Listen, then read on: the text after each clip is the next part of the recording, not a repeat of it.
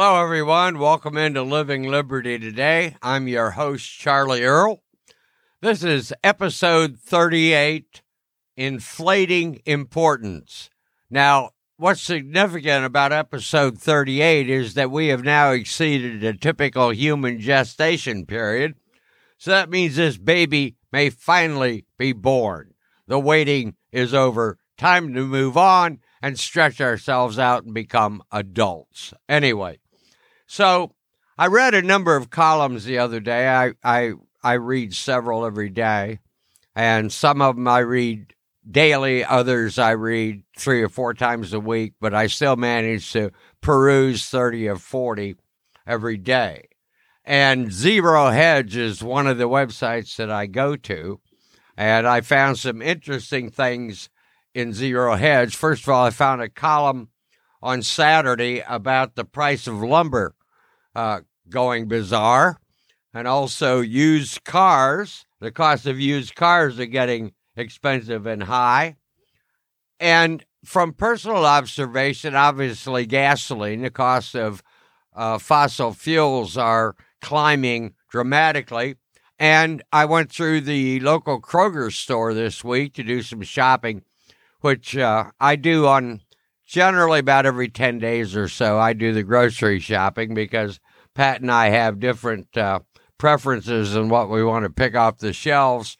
But I noticed the price of groceries is starting to creep up and getting significantly higher in some cases.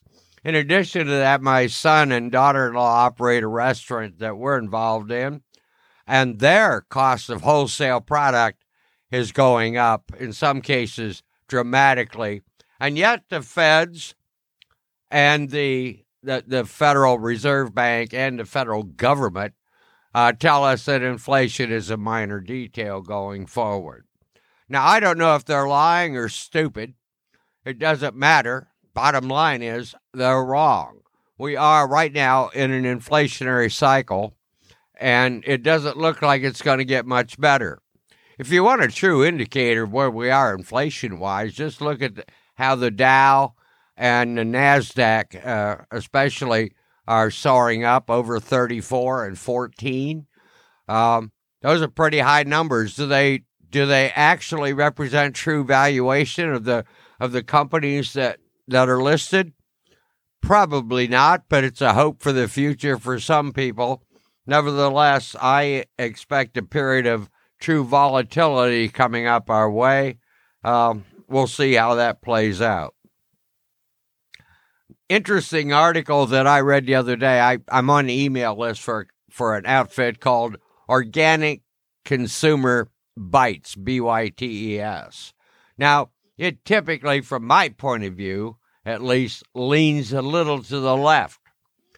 But this time they had an article on Thursday about vaccine passports and the trend towards fascism.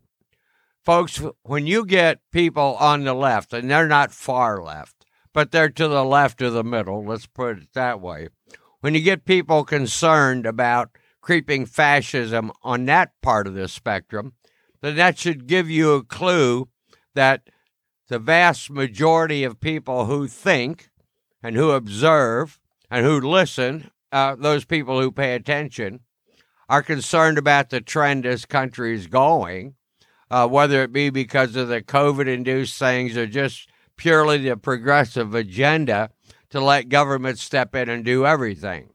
In fact, as I mentioned earlier, we are in the restaurant business, and we the difficulty we have right now that finally some of the COVID fears are starting to diminish and, and tamp down a little bit.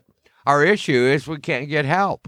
And part of the reason is the great federal practice of adding $300 on unemployment checks, at least through past Labor Day, has just made it, well, impossible for us to get good help because people are making, who have been previously employed at least, are making more money sitting at home watching Jeopardy. Well, no, I doubt if they're watching Jeopardy. They're probably watching uh, The Price is Right. Anyway, they're sitting at home making more money, at least on a net basis, uh, than they would if they were working and having all the deductions withheld from their paychecks that government does. So government giveth with one hand and taketh away with both. That has been my history with it, which is part of the reason I've become a libertarian, is that I think uh, government at its very basis is a is an interloper, is someone who intrudes upon our lives economically and personally. It limits our capacity to live our lives as we want to, but nevertheless, that's a personal observation. Another observation I'd like to share with you, and I owe a big thank you to Travis Fox, one of my mentors, as I'm going through my journey of life, is that they keep promoting this vaccine. I mean, you hear all kinds of PSAs from state and federal people, and you get celebrities and athletes and all kinds of people like that out promoting the vaccine. From what I understand, that at least a couple of them are inoculations. They're not vaccines in the true sense of the word. So we're being inoculated, which means to energize and activate the antibodies within our systems so that if the COVID or one of its derivatives should decide that we would make a good host, uh, they would arise up and drive it out of the fortress. Um, not that it's that big a deal, uh, because most people understand the idea of vaccine probably more than they do inoculation. But it's just another example of how government and government's minions and and workers distort reality and truth to try to sell an idea or a concept. Now, I was talking about some of the articles I read. One that I read often uh, appears on LinkedIn. And so, if you're a LinkedIn member, you might want to consider looking at it. It's called Mindset Matters M I N D S E T M A T T E R S. And it's by Gemma Leigh Roberts.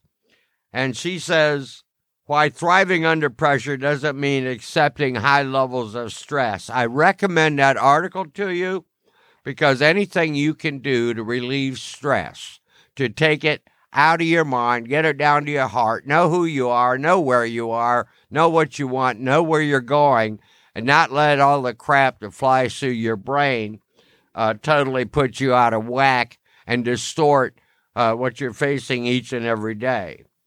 Uh, I did mention earlier the Organic Consumer Bytes Vaccine Passports and Biofascism. I'd recommend it to you if you want to do it. Uh, it's certainly worth your time and effort. Another article that I wanted to discuss last week, and I may have touched on briefly, was from Rogue Economics, another, another column I get daily, and uh, I read it. One of the things they put in there was the Three Habits of Financial Independence. I may have mentioned them last week. I'd like to go in a little more depth here today.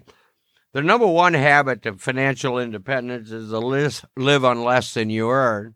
Now, in these uncertain times, in these fluctuating and volatile times, that may be a difficult task to do, particularly if you don't have a handle on where your earnings are, whether it be from a fixed job or whatever, or gigs on the side, uh, side hustles that you may have going. Bottom line is, if you have a base income that you're dealing with now, put everything you can on that aside, minimize your cost of living, save what you can out of there, and then everything you can pull in on your side hustles or your gigs should go into some man- manner of savings. We won't go into the types of savings that are best right now uh, because again, we have volatility on that front. Returns are very low because of artificially depressed interest rates. Uh, stock market returns could be great the way it's going and flying, but on the other hand, it's a day to day thing. So we'll talk about some strategies for that in a future show coming up. The second habit they recommended was maximize your ability to earn from your current job. In other words, get better at what you do and make yourself more valuable to the company. If you can demonstrate an ROI, a return on investment, and if you can demonstrate that you have enhanced the ROI because of additional effort or smarter effort or uh, broadening your scope of skills and talents within your company, then you may be in a position, unless you're in a union, you may be in a position to go to management or whatever and negotiate a little higher income for yourself because of what you bring to the table for the company. And then the third one they have, and I, t- I recall touching on this last week, was create multiple streams of income. Now you say, how do you do that, Charlie? Well, if you're a woodworker, you know, you got flea market opportunities, or you can maybe put up flyers and whatever around the kids' schools or Cub Scouts and all that kind of thing where you can create things for a market. Maybe a senior citizen center where you can go in there and put up a flyer and you can make different things for them or make gifts and that type of things. If you're into floral arrangement or wreath making or any kinds of things like that, anything that requires a craft, a skill, and takes time and concentration. Because the thing we found in this day and age is a lot of people don't want to invest the time and they certainly don't want to focus. Or maybe they're incapable of focusing.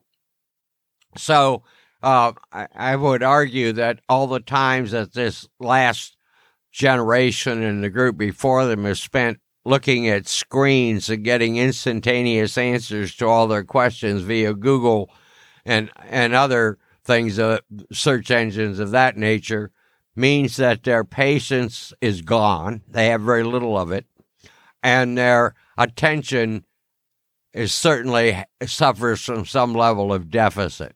And uh, so, if you have the capacity to focus on something, finish it through, and do it with high detail and good craftsmanship, then you can create a side hustle in that regard. If you don't have that kind of skill, chop wood for people, saw wood, sell wood. Um, if you've got the capacity and room to do it, raise chickens and sell eggs. Whatever you can generate for a side hustle and a side gig is going to benefit you in the long run uh, as the economy becomes more fragile going forward. Finally, I do want to talk about the mindset, heart set type of thing. I believe that personal liberty does require passion. Again, that's a, my, my weekly sermon. That if you truly have it down in your heart that you want to live a life of freedom, that you want to live a life of unfettered liberty, there's a difference. Uh, liberty is your own internal state of being, freedom is within the context of the culture. But nevertheless, if you want to live a life of liberty, it requires absolute passion, commitment, and persistence. Uh, you can't do it any other way. Because what happens if you don't have that passion, if you don't have that burning desire for liberty? What happens is when you meet obstacles, you're going to have to make a decision. You're going to have to choose whether or not to comply or to resist or to just merely fade away. And to constantly be making those kinds of decisions and choices is stressful and it weighs on you. And you're constantly second guessing yourself. Whereas, if you have the absolute, unfettered, unblemished, unvarnished, flawless passion for liberty, then your choice, your pattern, will be de- predetermined anytime you encounter a difficulty or an obstacle.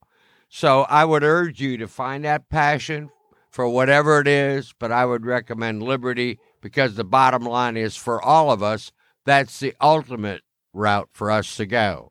We only can save our civilization, and I, that sounds broad, I know that, but let's say our community, our state, our country, and our globe if people have the right to live free. Tyrants will be tyrants. We can live outside of their grasp if we try. Well, that's Living Liberty for today. I want to encourage you to stay free and be free. I'm Charlie Earl.